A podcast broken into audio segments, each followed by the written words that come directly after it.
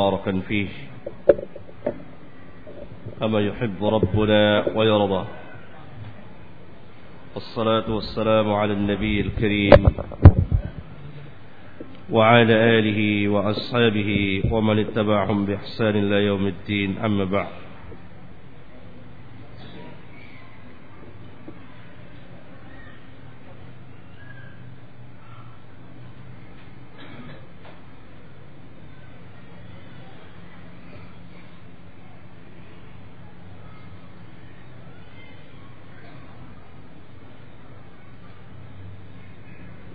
Silahkan buat tanya soal.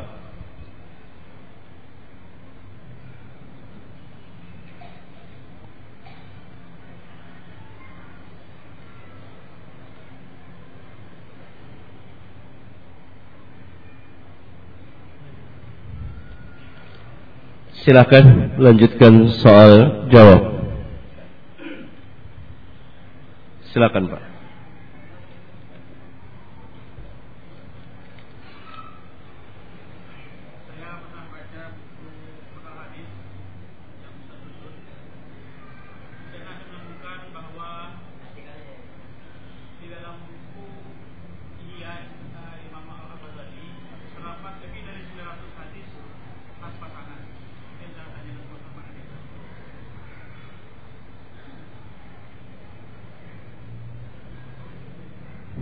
Yang jadi yang ditanyakan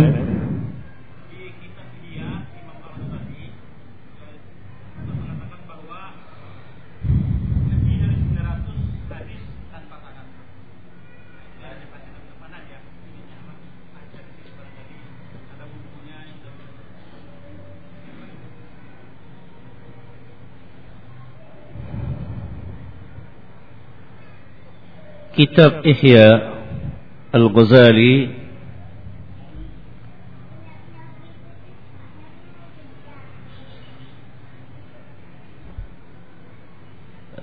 kitab yang berjalan di atas manhaj tasawuf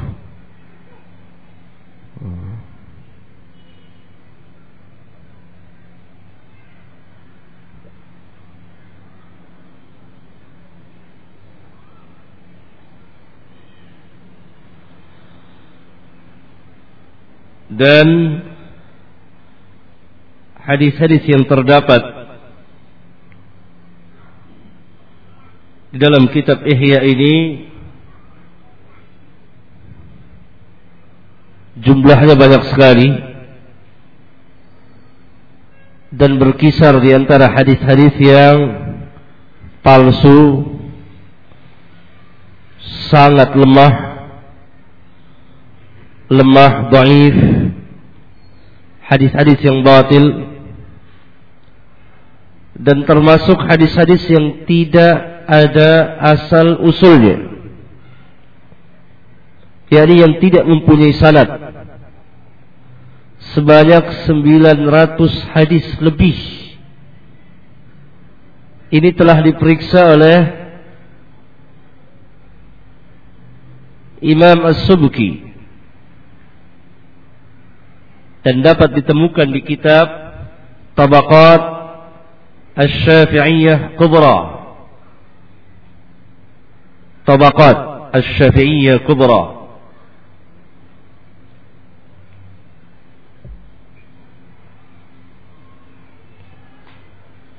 Hadis-hadis yang ada dalam kitab Ihya ini yang sering dipergunakan dipakai oleh para penceramah di negeri kita ini atau dimasukkan ke dalam bentuk tulisan. Dan hadis-hadis yang ada di kitab Ihya ini yang sering beredar di masyarakat. Saya sebutkan di antaranya. Raja'na minal jihadil asghar ilal jihadil akbar ay jihadun nafs.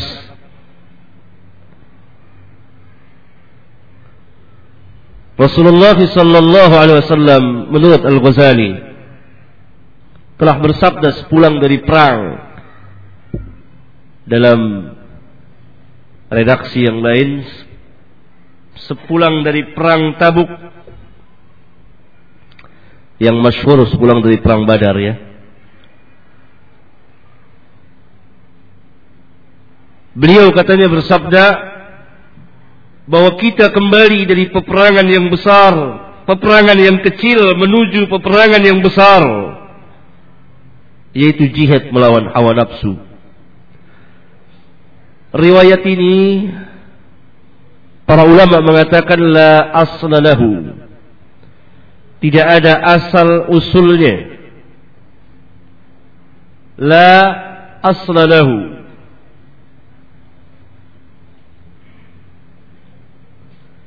tidak ditemukan sanatnya. Jalannya orang-orang yang meriwayatkan hadis ini.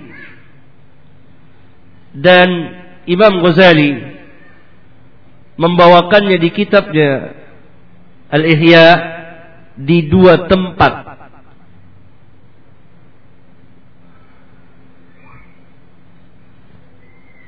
Ini salah satu dari sekian ratus contoh hadis-hadis yang tidak ada asal usulnya di kitab Ihya. Dan makna hadis makna hadis ini pun batil. Dan kelihatannya orang yang membuat hadis palsu ini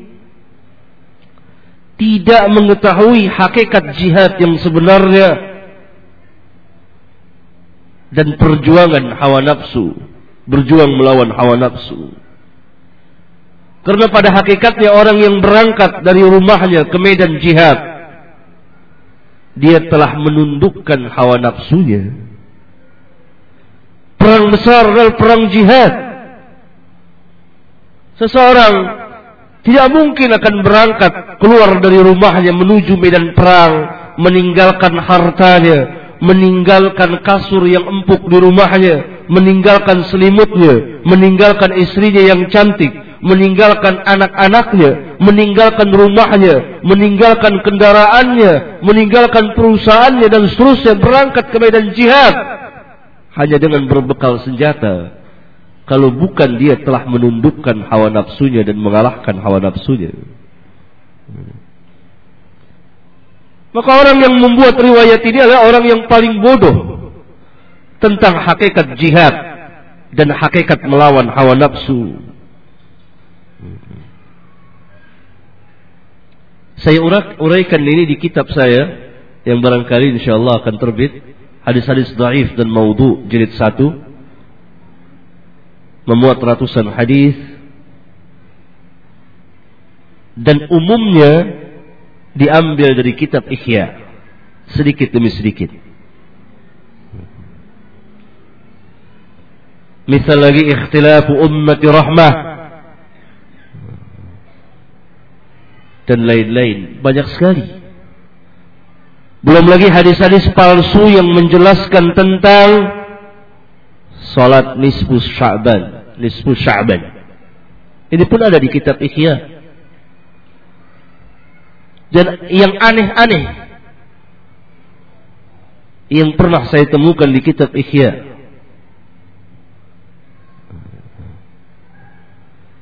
Oleh karena itu, Al-Ghazali sendiri di kitabnya Al-Qanun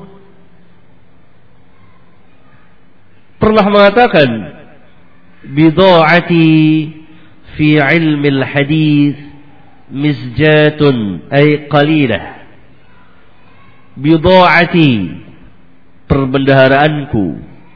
fi ilmi hadis di dalam ilmu hadis mizjatun sangat sedikit. Pengakuan yang tulus. Bahwa barang dagangan dia bekal dia dalam hadis sangat sedikit. Oleh karena itu pada akhir hayatnya beliau mempelajari Sahih Bukhari. Kata ulama, andai kata dia berumur, Allah berikan umur Yang lebih dari itu, tentunya dia akan tampil sebagai ahli hadis. Karena kecerdikan yang ada padanya. Oleh karena itu, kitab-kitab beliau yang memuat hadis-hadis Rasulullah sallallahu alaihi wasallam tidak bisa dijadikan pegangan atau pengambilan hadis. Oleh karena itu, Al-Imam Al-Iraqi, guru dari Ibnu Hajar, telah mengadakan koreksian komentar-komentarnya terhadap hadis-hadis yang tercantum di kitab Ihya. Beliau susun kitab yang besar, kemudian kitab yang sedang, kemudian kitabnya yang kecil, yang sekarang ada di catatan kaki kitab Ihya dalam bahasa Arab atau terjemahannya dalam bahasa Indonesia pun langsung diterjemahkan di bawahnya. Dan kita bisa lihat di situ lembar demi lembar senantiasa dikatakan oleh Al-Imam Al-Iraqi dhaif, dhaif, dhaif, sangat dhaif, tidak saya dapati, tidak ada asal usulnya dan seterusnya dan seterusnya. Ini kitab Ihya kalau hanya ditinjau dari jurusan hadisiyah. Belum lagi permasalahan i'tiqad, manhaj dan lain-lain. Kami ada menerbitkan sebuah kitab dari Darul Qalam yakni Ihya Ulumuddin dalam timbangan para ulama. Terjemahan. Kitab kecil dan sebentar akan uh, keluar. Memuat belasan komentar ulama terhadap kitab Ihya dan terhadap Al-Ghazali. Oleh karena itu kitab Ihya tidak patut dibaca oleh kaum muslimin. Istimewa mengandung hadis-hadis yang dhaif dan banyak yang tidak sah, banyak yang tidak ada asal usulnya dan penyimpangan terhadap akidah. Barangkali itu, Pak. Paham, Pak? Ada yang mau ditanyakan lagi? Cukup?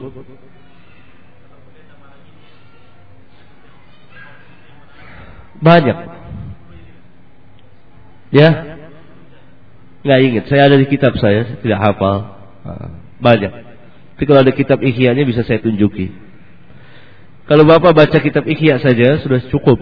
Dia ada di komentar Imam Al-Iraqi. Atau ada terjemahannya. Banyak, banyak, terlalu banyak sekali.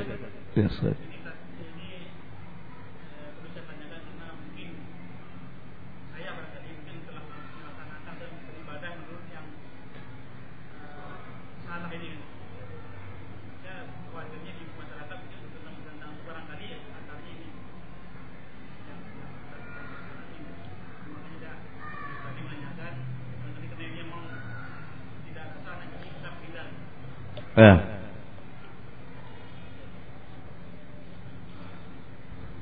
Barangkali nanti uh, bisa uh, membeli kitab yang kami terbitkan uh, uh, koreksian para ulama atau komentar para ulama terhadap uh, Al-Ghazali dan kitab Ihya.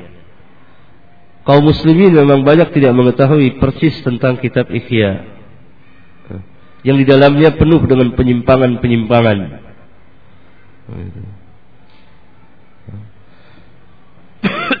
Oleh karena itu pengambilan bukan dari kitab itu. Dan di sini kita terheran-heran terhadap Ghazali seolah-olah ilmunya itu hilang karena dia sebagai seorang fuqaha ahli hukum dalam Islam al-faqih dari kalangan madhab syafi'i. Ketika dia terjerumus ke dalam dunia tasawuf.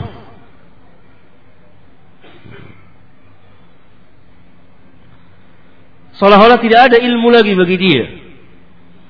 Sehingga orang-orang terheran-heran ketika dia mengatakan menganjurkan untuk berzikir masuk ke tempat yang gelap kemudian menutup kepalanya dan nanti dia akan mendengar suara-suara. Rasa-rasanya seperti bukan Ghazali yang mengatakan, tapi itu tercantum dalam kitab Ihya. Ya. Yeah.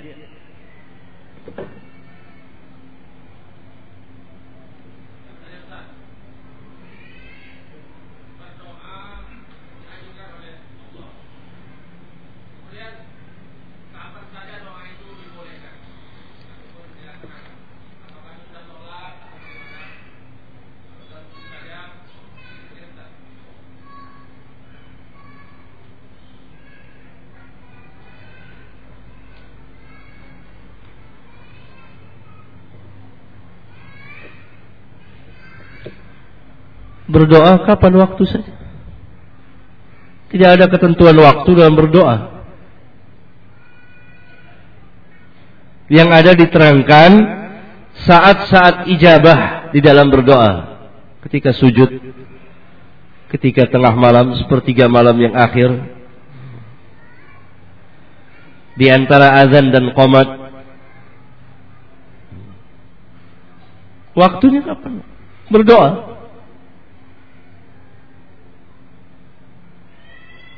Iya. Seorang pegawai yang digaji dengan ketentuan jam kerja misalnya satu hari delapan jam. Kemudian dia diizinkan oleh atasannya untuk meninggalkan pekerjaan untuk sholat Jumat dengan tetap digaji penuh yaitu 8 jam. Pertanyaan bagaimana hukum gaji yang diterima oleh pegawai itu? Sangat halal. Karena ini izin atau tidak izin untuk sholat tidak perlu lagi izin.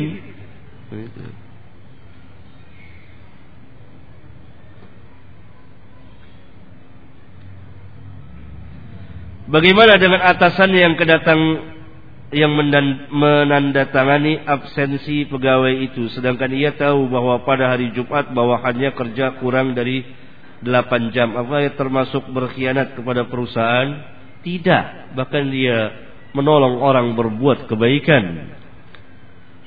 Salat tidak perlu izin, diizinkan atau tidak, salat tetap tinggalkan pekerjaan.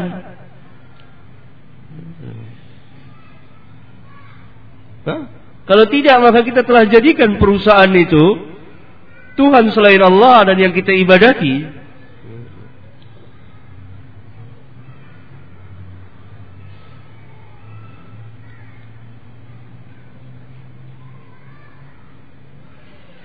Saya melihat seorang khatib ketika dia membaca doa pada khutbah. Kedua dia menunjuk ke atas sampai doa selesai dibaca kepada Ustaz saya mohon diterangkan masalah ini. Iya sunnah. Sunnah. Berdoa. Khatib berdoa pada hari Jumat berisyarat dengan jarinya. Tentu nunjukkan ke sini bukan ke sana. Syarat dengan jarinya.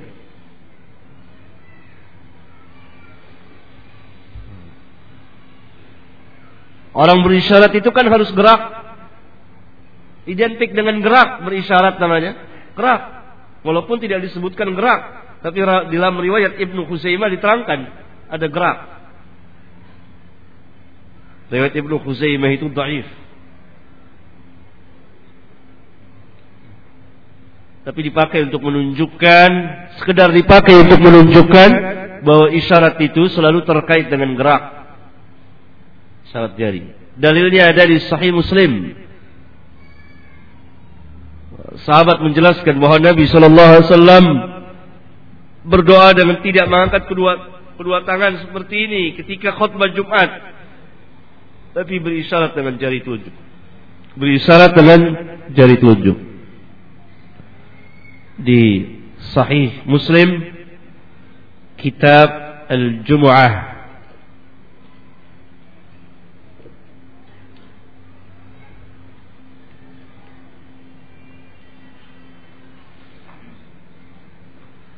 Apakah seorang anak itu mengikuti sifat dan tabiat orang tuanya? Sifat dan tabiat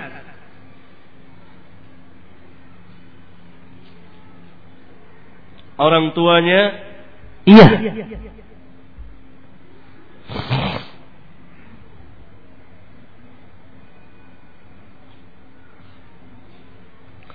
Yang ada pada orang tuanya.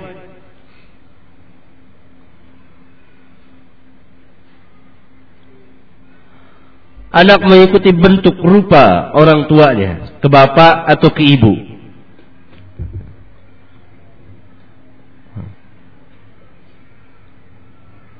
Rupa, jisim, ke bapak atau ke ibu. Kemudian tabiat yang ada pada bapaknya menurun juga kepada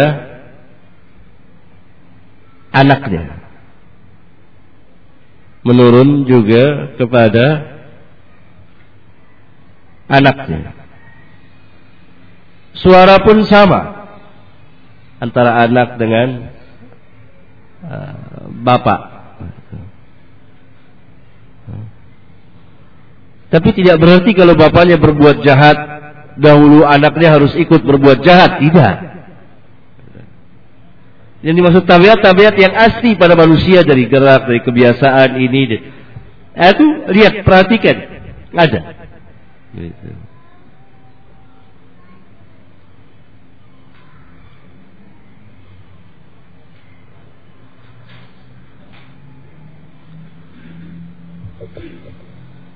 Iya, Ikhwan, tanya, tanya.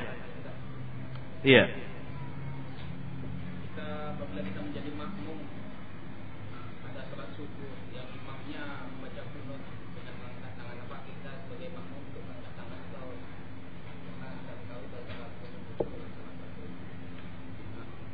Tidak, tidak mengangkat tangan. Tidak mengangkat tangan. Karena kunut subuhnya itu bid'ah. Dan tidak ada asal dari Nabi sallallahu alaihi wasallam. Karena bid'ah maka tidak boleh diikuti. Sama dengan imam mengangkat tangan seperti ini. Nah, angkat tangan seperti di sini.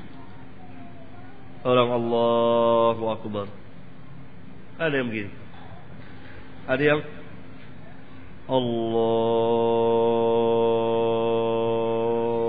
Akbar.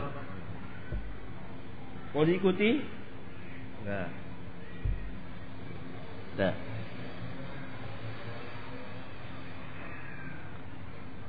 Terus. Ya. Yeah.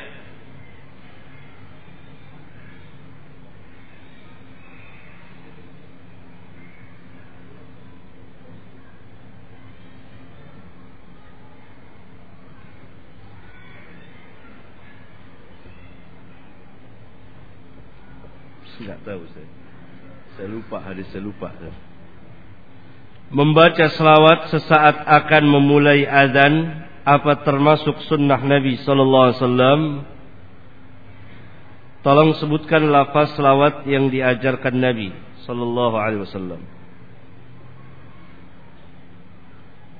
Me akan azan tidak ada satupun bacaan yang diajarkan oleh Nabi sallallahu alaihi wasallam. Muazin telah memiliki keutamaan yang besar. yakni dia azan. Tidak ada sebelumnya ucapan bismillah, ta'awud, selawat selawat membaca selawat atau lain-lain lafaz. Tidak ada. Sama ketika kita akan sholat, tidak ada ucapan bismillah, tidak ada baca ta'awud, tidak ada baca kul a'udzu birabbil falaq dan kul a'udzu birabbin nas yang ada sebagaimana yang Nabi ajarkan. Kunta ila shalah fa asbiqil wudu' thumma istaqbilil qiblata fakabbir. Hadis sahih riwayat Bukhari dan Muslim. Apabila engkau hendak mendirikan salat, sempurnakan wudu, kemudian berdiri menghadap ke kiblat, lalu takbir. Niat tempatnya di mana? Di hati selesai mendengar azan, selesai mendengar azan, sunat berselawat kepada Nabi sallallahu alaihi wasallam. Sekurang-kurangnya sallallahu alaihi wasallam. Allahumma salli ala Muhammad wa ala ali Muhammad atau yang lengkap seperti yang dibaca dalam salat. Kemudian membaca doa, Allahumma rabb hadhihi ad-dawati at-tamah was-salati al-qa'imah Muhammadan al-wasilata wal fadilah wab'athhu maqam mahmud alladhi wa'adta. Adapun tambahan wa darajatur rafi'ah ya. Ah, innaka la tukhliful mi'ad. Inilah aslahu, tidak ada asal usulnya. Selesai kita membaca pertama selawat, kemudian Allahumma rabb hadhihi ad-dawati tama, kemudian membaca wahdahu la syarika lah wa asyhadu anna Muhammadan abduhu wa rasuluh raditu billahi rabban wa bi Muhammadin rasulan wa bil islami dinan. Kemudian apa? Doa. Jadi yang berkaitan sunat dengan azan menjawab muadzin kemudian membaca selawat selesai selesai kemudian baca doa Allahumma rabb hadhihi dawati tama kemudian tadi syahadat kemudian yang kelima doa Adapun muadzin tidak mengucapkan sesuatu kalimat pun sebelum dan sesudah Muadzin tidak mengucapkan doa Allahumma rabb hadhihi dawati tama was salatil qa'imah. Tidak, itu bagi yang mendengar. Man qala hina yasma'un nida. Barang siapa yang mengucapkan ketika mendengar azan atau ketika selesai mendengar azan. Ini pendengar, bukan muadzin. Karena itu tidak dinukil dari seorang pun muadzin Rasulullah wasallam mereka ada membaca sesuatu. Tidak ada inna Allah wa malaikatahu yusalluna 'alan nabi, tidak ada. Tidak ada satupun bacaan dari muadzin.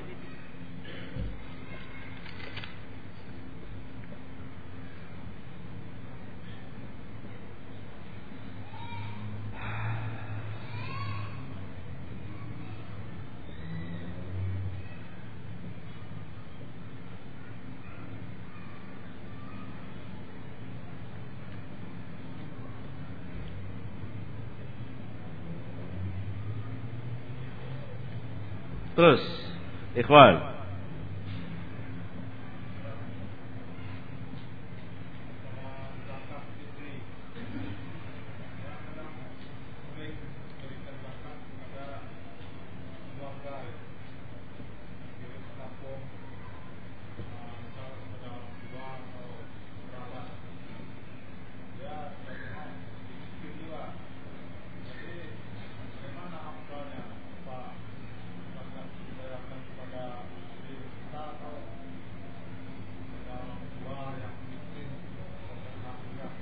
Orang tua, orang tua kandung. Orang tua kandung jadi jadi tanggungan antum. Kalau jadi tanggungan antum tidak mengeluarkan zakat kepada dia. Kan menjadi tanggungan antum memberi nafkah kepada dia. Antum biasa memberi nafkah kepada dia karena itu menjadi tanggungannya, maka tidak mengeluarkan zakat kepada orang tua yang atau orang yang menjadi tanggungan kita. Yang tidak kita tanggung. Boleh. Boleh. Boleh. Tidak terlarang, tidak terlarang.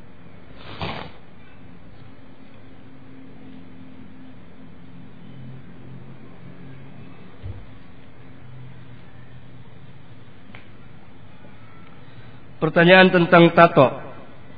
Tato jelas banyak hadis yang menjelaskan tentang haramnya dan termasuk dosa besar mentato. Mentato dan minta ditato.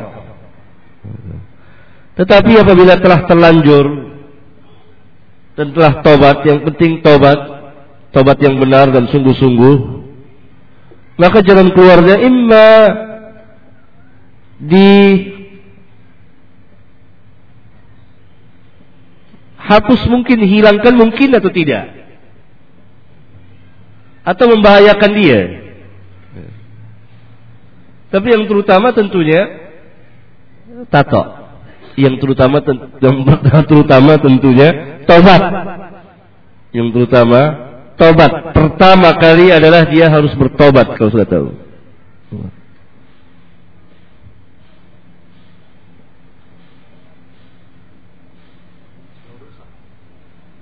Ya. Eh? Oh enggak, wudhunya sah. Sah wudhunya. Udah jawab banyak ya.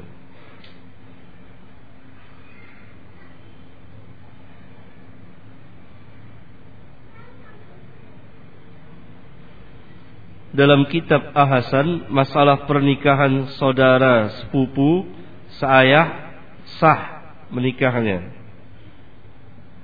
Nikah dengan saudara sepupu saudara sepupu misanan. Misan, saudara misan kan? Sah. Sah. Hah?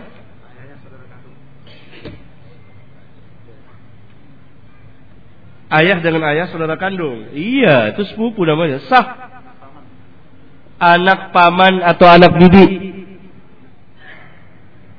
Anak paman atau anak bibi. Kan itu yang dimaksud sepupu. Sah. Bahkan anak dengan anak sepupu pun sah. Contohnya Ali dengan Fatimah. Ali dengan Nabi sepupu, saudara misan. Kemudian Nabi SAW punya anak, Fatimah. Dan Ali nikah dengan anak sepupu.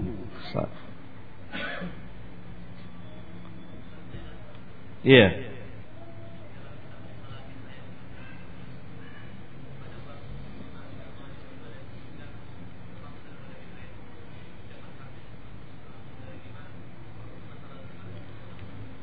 Rasulullah SAW tidak pernah mengucapkan seperti itu para sahabat kalian itu baru bid'ah yang keluar di Indonesia ini. Iya. Banyak, banyak.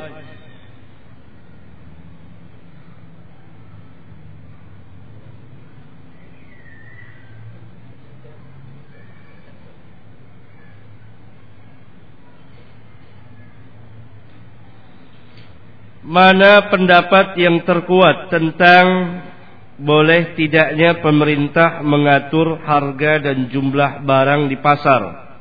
Seperti tarif dasar listrik, telepon, beras, gula, minyak dan lain-lain. Baik melalui pengaturan secara langsung misalnya mengat, me, menentukan TDL tarif dasar listrik ya maupun tidak langsung seperti memperlakukan pajak impor gula.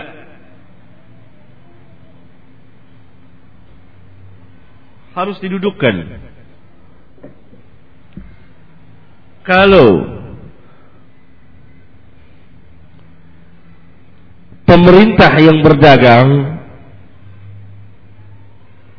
maka dia berhak menentukan tarif listrik. Listrik siapa yang punya? Pemerintah. Pemerintah tentu berhak menentukan harganya. Tidak ada swasta kan listrik? Enggak ada swasta. Ya? Beras gula siapa yang punya? Masyarakat. Masyarakat. Maka pemerintah tidak punya hak untuk menentukan harga barang. Karena pada zaman Nabi yang mulia sallallahu alaihi wasallam pernah terjadi harga barang barang naik. Lalu sebagian sahabat datang kepada Nabi sallallahu alaihi wasallam minta ditentukan harga. Nabi tidak mau. Tidak ada tasair dalam Islam. Penentuan harga barang. Pasar bebas sehingga kalau ditentukan sekian imma penjual dirugikan atau pembeli dirugikan. Kalau kemurahan, siapa yang rugi? Penjual. Kalau kemahalan, pembeli. Tentu penentuan ini akan melakukan akan berbuat zalim kepada salah satu pihak. Oleh karena itu tidak ada ketentuan menetapkan harga barang dalam Islam. Sebagian ulama mutakhirin mengatakan jika terjadi di pasar ketidakadilan, maka di waktu itu pemerintah turun tangan untuk menentukan harga beras, harga gula, harga ini, harga itu.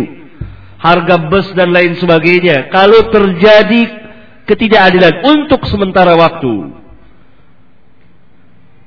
Ini uh, luar biasa Islam mengajarkan pasar bebas.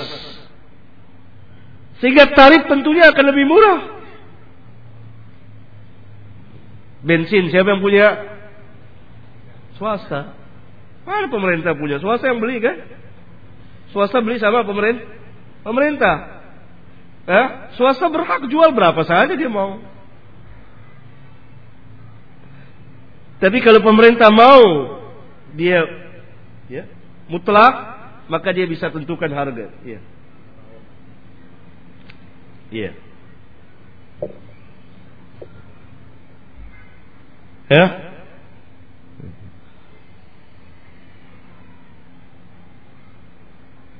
Khususnya harga-harga pokok. Karena yang ditentukan kan harga-harga pokok. Adapun harga-harga yang bukan pokok seperti mobil, kendaraan kan tidak ada ketentuan. Tidak ada ketentuan. Mungkin beli mobil di sini lebih mahal dari di Jakarta atau lebih murah. Nah, harga-harga pokok mau tidak tidak ditentukan. Dan memang lebih bagus tidak ditentukan kecuali yang dipegang oleh pemerintah. Seperti listrik, telepon atau bensin tadi. Hah? Ada tarif bis kota apa dan sebagainya, terserah orang punya orang. Yang usah ditentukan. Justru ada persaingan. Bebas. Jadi sebelum orang bicara pasar bebas, Islam sudah bicara lebih dahulu.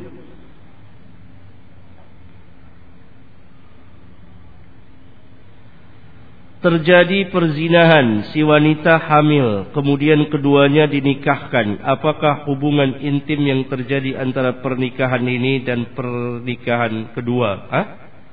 pernikahan ini dan pernikahan kedua setelah si wanita melahirkan itu sah. Gak ngerti saya. Nikah dua kali. Mana ada nikah dua kali? Nikah cukup sekali. Di sini.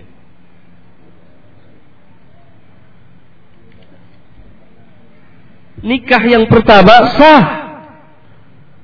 Gak ada ulama bilang tidak sah. Bahkan Ibnu Abbas ketika ditanya, yang pertama zina haram, yang kedua nikah halal. Dan fatwa sejumlah sahabat. Kejadian yang seperti ini terjadi pada zaman sahabat. Bahkan langsung dinikahi. Langsung dinikahkan.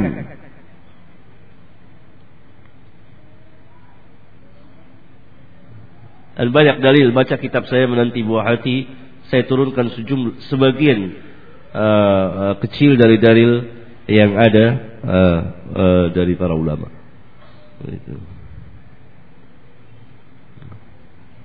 Tidak perlu nikah lagi karena nikah yang pertama sah.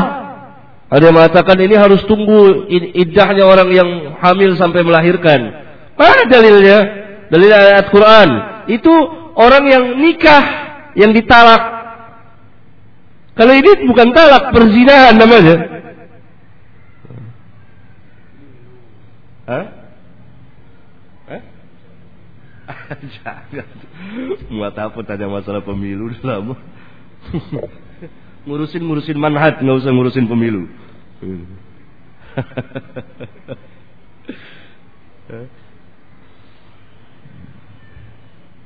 Kejadian pada masa sahabat dan seterusnya. Ah,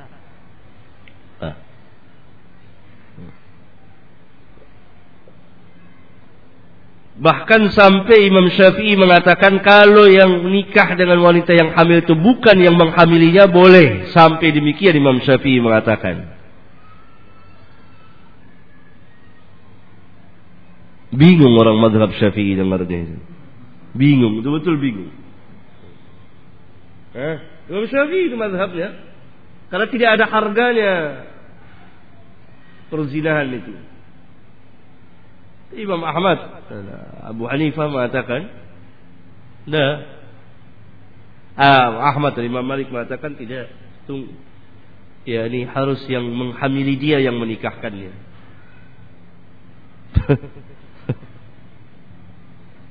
Harus yang menghamilinya yang menikahkannya. Menikahinya. Yang menghamili dia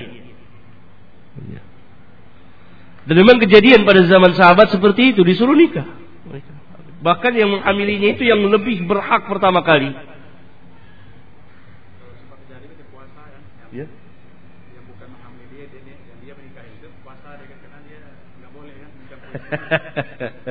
Menurut Abu Hanifah seperti itu. Boleh nikah tapi tidak boleh dicampuri. Kali kalau Syafi'i boleh nikah dan langsung dicampuri boleh. Ekstrim. Tapi itu mazhab beliau memang. Biar tahu kaum Syafi'iyah. Yang biasa suka mencegah orang yang bunting lebih dahulu untuk dinikah uh, Padahal mereka mengaku bermadhab syafi'i. Ternyata Imam Syafi'i 100% berbeda dengan dengan pendapat mereka. Baik. Ya. Oh, kalau anaknya lain lagi hukumnya anak zina. Anak zina bapaknya tidak bisa menjadi wali bagi dia dan tidak dinasabkan kepada bapak yang menzinai ibunya tidak dapat waris tidak wajib memberi nafkah anak zina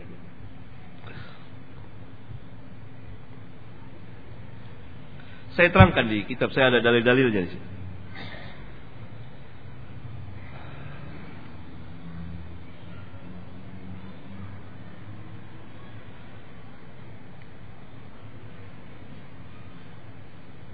Apakah dalam Islam ada diatur mengenai keutamaan hari-hari untuk beribadah dan berdoa, zikir berdoa atau zikir seperti berzikir di malam uh, Jumat? Ada diterangkan sebagian keutamaannya. Misalnya pada sepertiga malam yang akhir, keutamaan berdoa di situ. Pada waktu sujud, keutamaan berdoa di situ. Berzikir sudah sudah sholat. Nah, tapi tentu saja kita harus melihat kepada keterangan Rasulullah sallallahu alaihi wasallam. Adapun berzikir di malam malam khusus malam Jumat saya tidak tahu tidak ada keterangan seperti ini. Apakah boleh menyapu rumah di waktu malam hari?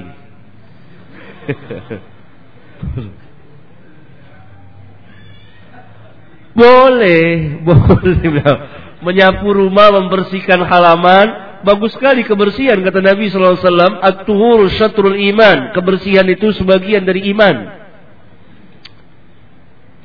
bukan an-nadzafatu minal iman lafaz yang demikian tidak ada boleh boleh. Bahkan dalam sebagian hadis diperselisihkan tentang sah dan tidaknya bahwa yang membedakan antara rumah orang Yahudi dan rumah orang Muslim halamannya. Bersih orang Yahudi tidak pernah membersihkan halaman rumah.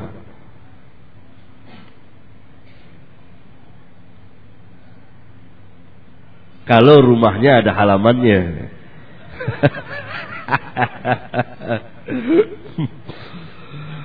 Apakah boleh memotong kuku di malam di waktu malam hari? Boleh.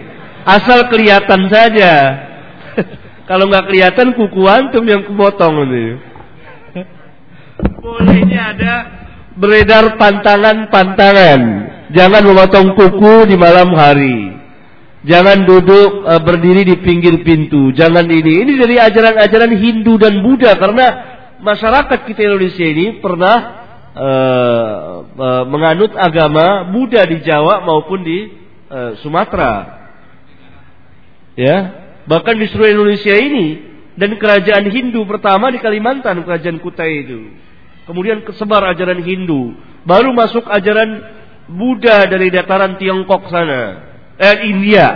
Kalau masuk dari India, dari Hindu juga dari India. Itu.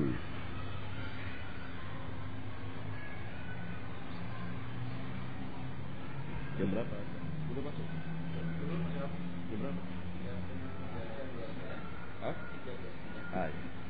Silakan ikhwan lagi. Iya.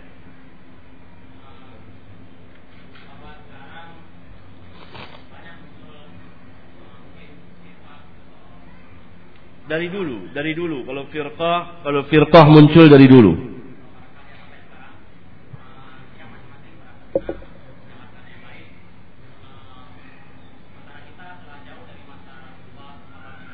Sallallahu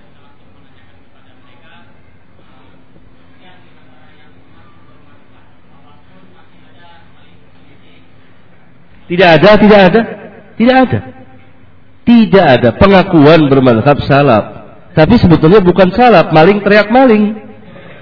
Nggak ada perselisihan. Tapi kalau dia maksud yang dimaksud perselisihan manhaj, tidak ada. As-salaf tidak pernah berselisih dalam manhaj. Dari awal, dari alif sampai ya, dari A sampai Z tidak pernah berselisih. Tapi kalau perselisihan itu terhadap sebagian ijtihadiyah hukum dalam memahami ahkam syar'i, eh, iya. Seperti uh, majlis yang pertama saya terangkan perselisihan Syafi'i dan Ahmad tentang posisi duduk dalam sholat yang dua rakaat. Apa? Tapi kalau bersisi manhaj tidak ada. Tidak ada. Satu manhaj Para sahabat pun berselisih ijtihad. Tapi manhajnya satu.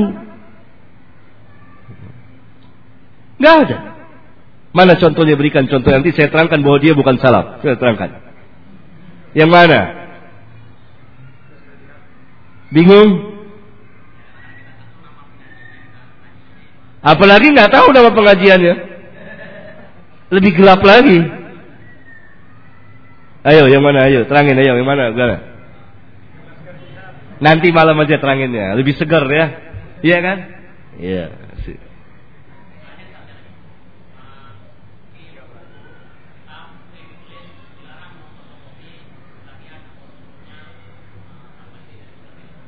Iya. Ya. Izin. Izin Izin, kan sudah ada hak orang. Ya, yang maksud kopi itu kan maksudnya semua buku gitu untuk ya, di apa namanya? Uh, uh, apa? Uh, iya, diperjualbelikan apa. Izin, izin, izin.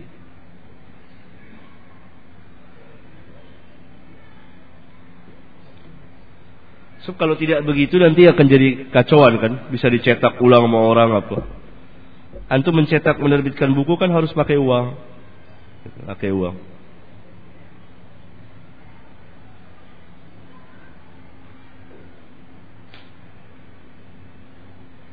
Bagaimana hukumnya berdagang, menjual, mengambil untung lebih dari 100% dan berapa menentukan mengambil untung dalam Islam? Enggak ada. Tidak ada. Bahkan boleh mengambil untung 100%.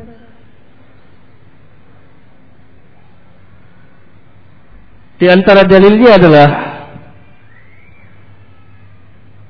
pernah Rasulullah sallallahu alaihi wasallam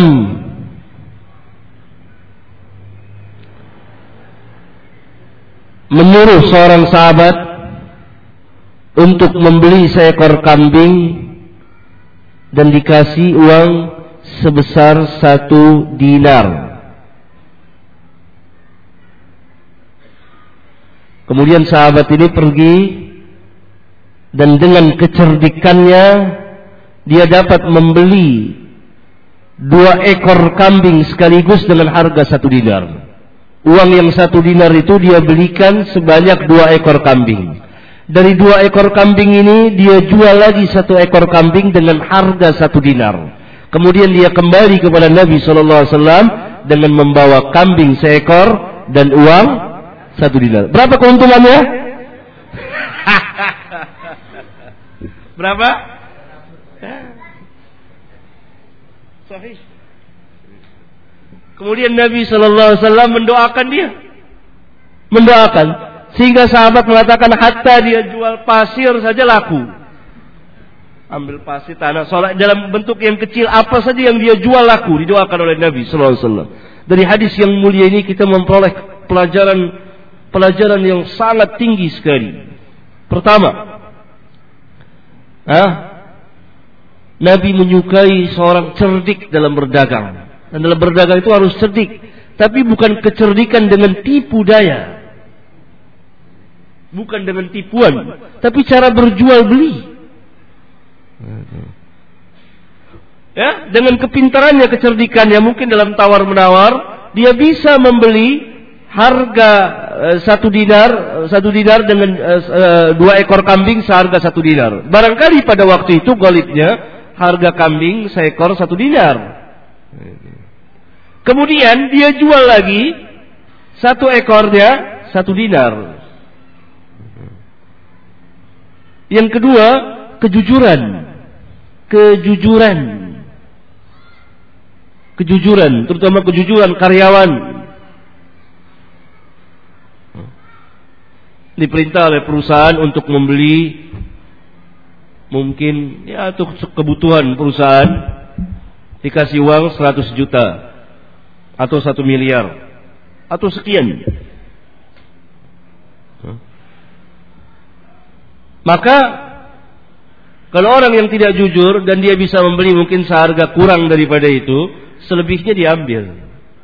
Dia tidak kasihkan lagi. Ini yang sering terjadi.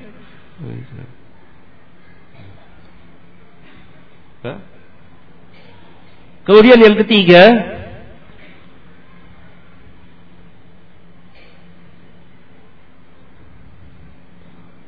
boleh mengambil untung seperti yang ditanyakan tadi.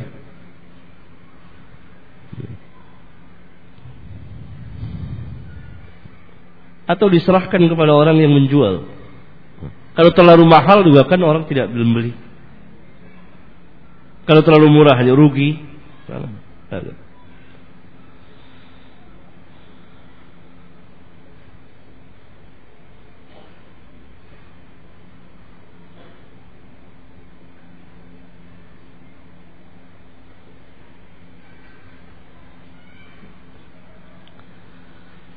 Ada riwayat Ustadz mengatakan ada riwayat sahabat yang menghamili bukan sahabat yang walid zaman sahabat pada zaman sahabat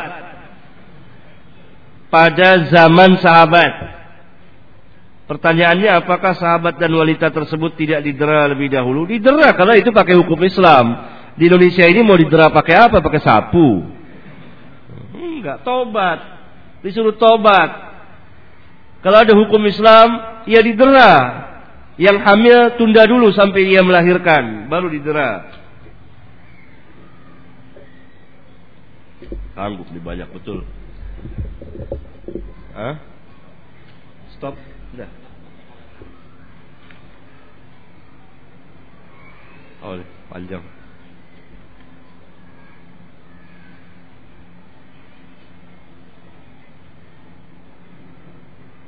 Iya, ikhwan, silakan.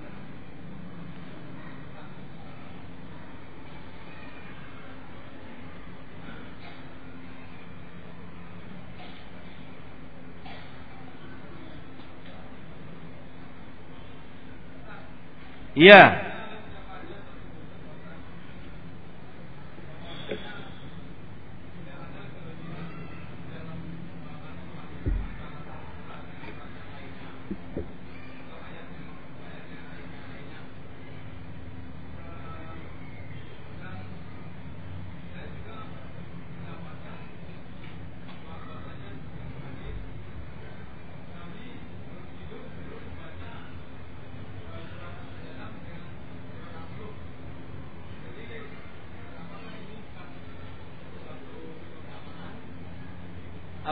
Ulang lagi saya tidak ngerti pertanyaannya. Ulang lagi tuh.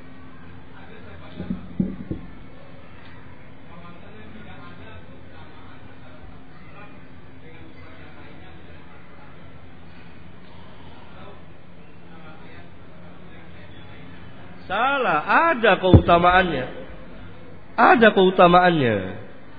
Ada keutamaannya, tapi hanya sedikit diterangkan. Itu kan yang Nabi baca ketika akan tidur itu tidak menerangkan keutamaan. Hadis-hadis yang menerangkan tentang keutamaan sebuah surat atau ayat itu jumlahnya sedikit bisa dihitung dengan jari. Seperti saya sebutkan di antaranya keutamaan surat Al-Fatihah, surat Al-Baqarah, surat Ali Imran, surat Kahfi, surat Al-Mulk, Tabarak, surat Kulhu, ya, surat Kuliah, ya, surat Idza Zulzila, Idza Zulzilatil Ardu Zilzalaha. Ya.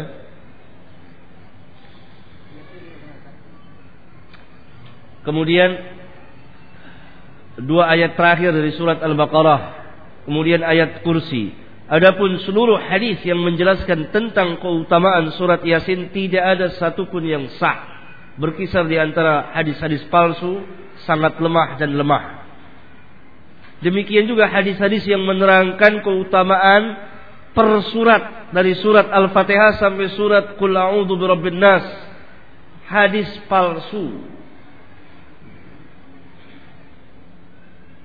Tetapi surat-surat tersebut mempunyai keutamaan yang sama yaitu keutamaan membaca Al-Qur'an. Al-Qur'an sebagai syifa, penawar. Zahiran wa batinan. Lahir dan batin.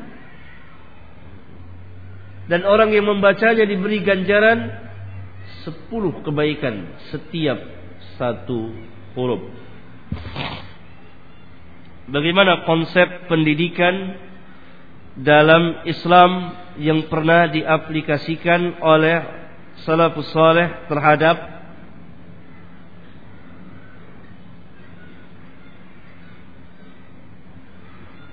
salafus saleh yang terkait dengan pengajaran pembelajaran dan kurikulumnya.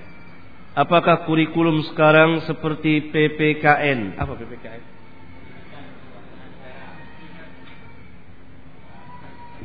IPS dan lain-lain itu tidak membawa anak didik kepada kesyirikan. Karena banyak perkara-perkara yang meragukan dan tidak bermanfaat. Pendidikan kita secara madrasah pendidikan din agama dan pendidikan umum telah jauh dan salah Gitu. Habis waktunya ya.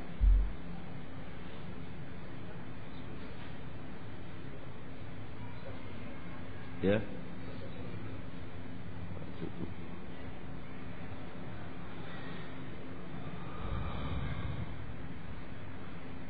Di mana letak kesalahannya? Saya persingkat karena waktu Pertama dari segi pembelajaran, pengajaran atau kurikulum. Kurikulum. Lihat saja, ini saya sering beri pengarahan dan saya sering kritik. Bahwa pelajaran sekolah dasar saja demikian banyaknya mata pelajaran yang sebagiannya tidak bermanfaat dan tidak menjadikan anak itu cerdik dan juga tidak mendidik.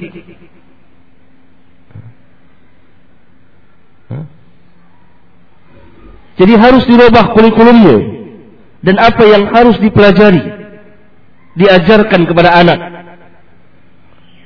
sehingga tidak terlalu membebani anak itu dengan mata pelajaran sekian umpamanya.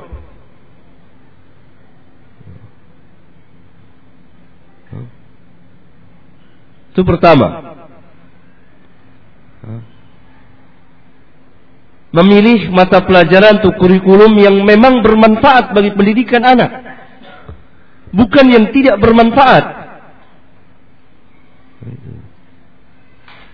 Maka orang-orang yang berada dalam dunia pendidikan sebetulnya harus mengadakan ya ini studi dirasah ilmiah tentang masalah pendidikan ini.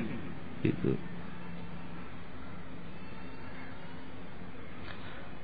Kalau semacam PPKN ini kan dulu pada zaman Soeharto P4 eh PMP PMP PMP PMP nanti ganti pemerintahan lain lagi ini. Dan begitu seterusnya. Kurikulum seperti ini sebetulnya tabiiyah saja orang mengenal keluarga negaraan apa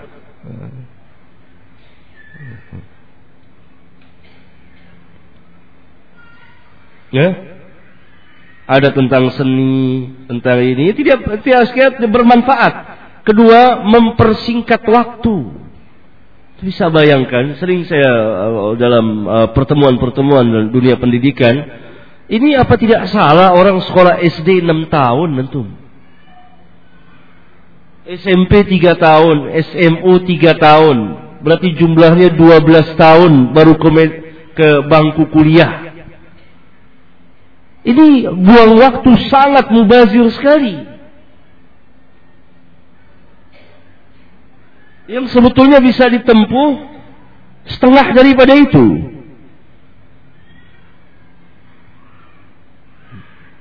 Karena apa yang diperlukan mata pelajaran apa yang diperlukan oleh anak SD?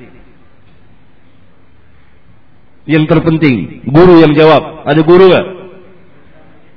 Hah? Baca, menulis, berhitung. Hah? Itu yang pokok. Itu yang pokok. Kemudian pengembangan ilmu. Kemudian saya sering menganjurkan bahwa harus ada mata kuliah, mata pelajaran di perpustakaan.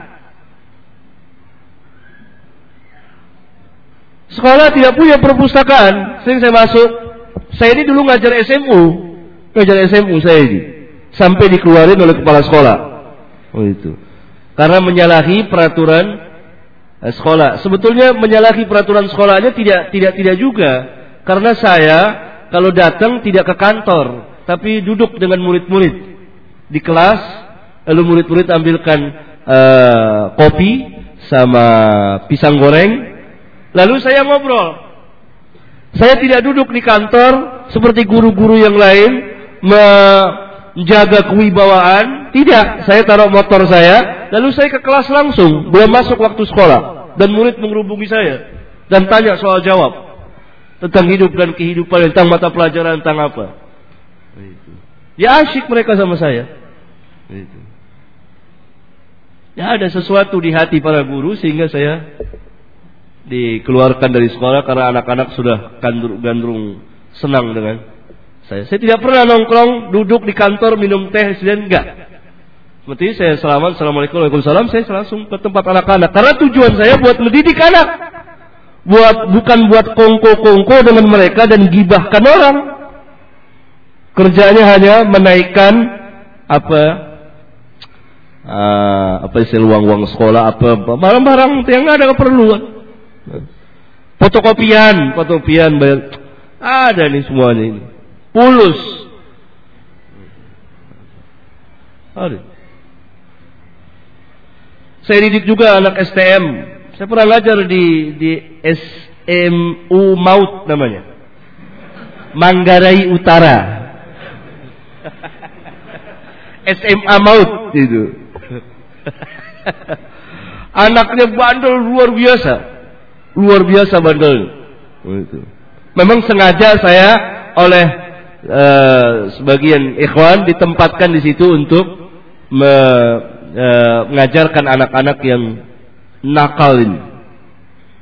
Bandel. Alhamdulillah. Pendekatan, pengarahan, kasih sayang, dan jangan sok-sok wibawa. Itu yang nggak keruan, akhirnya dikeplok sama anak murid, dipegat tengah jalan, lari ketakutan, mempersingkat waktu pendidikan, singkat waktunya. Ada panjang masalah ini. Sering saya bicarakan dalam pertemuan-pertemuan di Jakarta, di mana dunia pendidikan yang sebenarnya. Apalagi sekolah Islam sangat uh, minim sekali dan kurang ajarannya. Sampai di sini. Subhanakallahumma wa bihamdika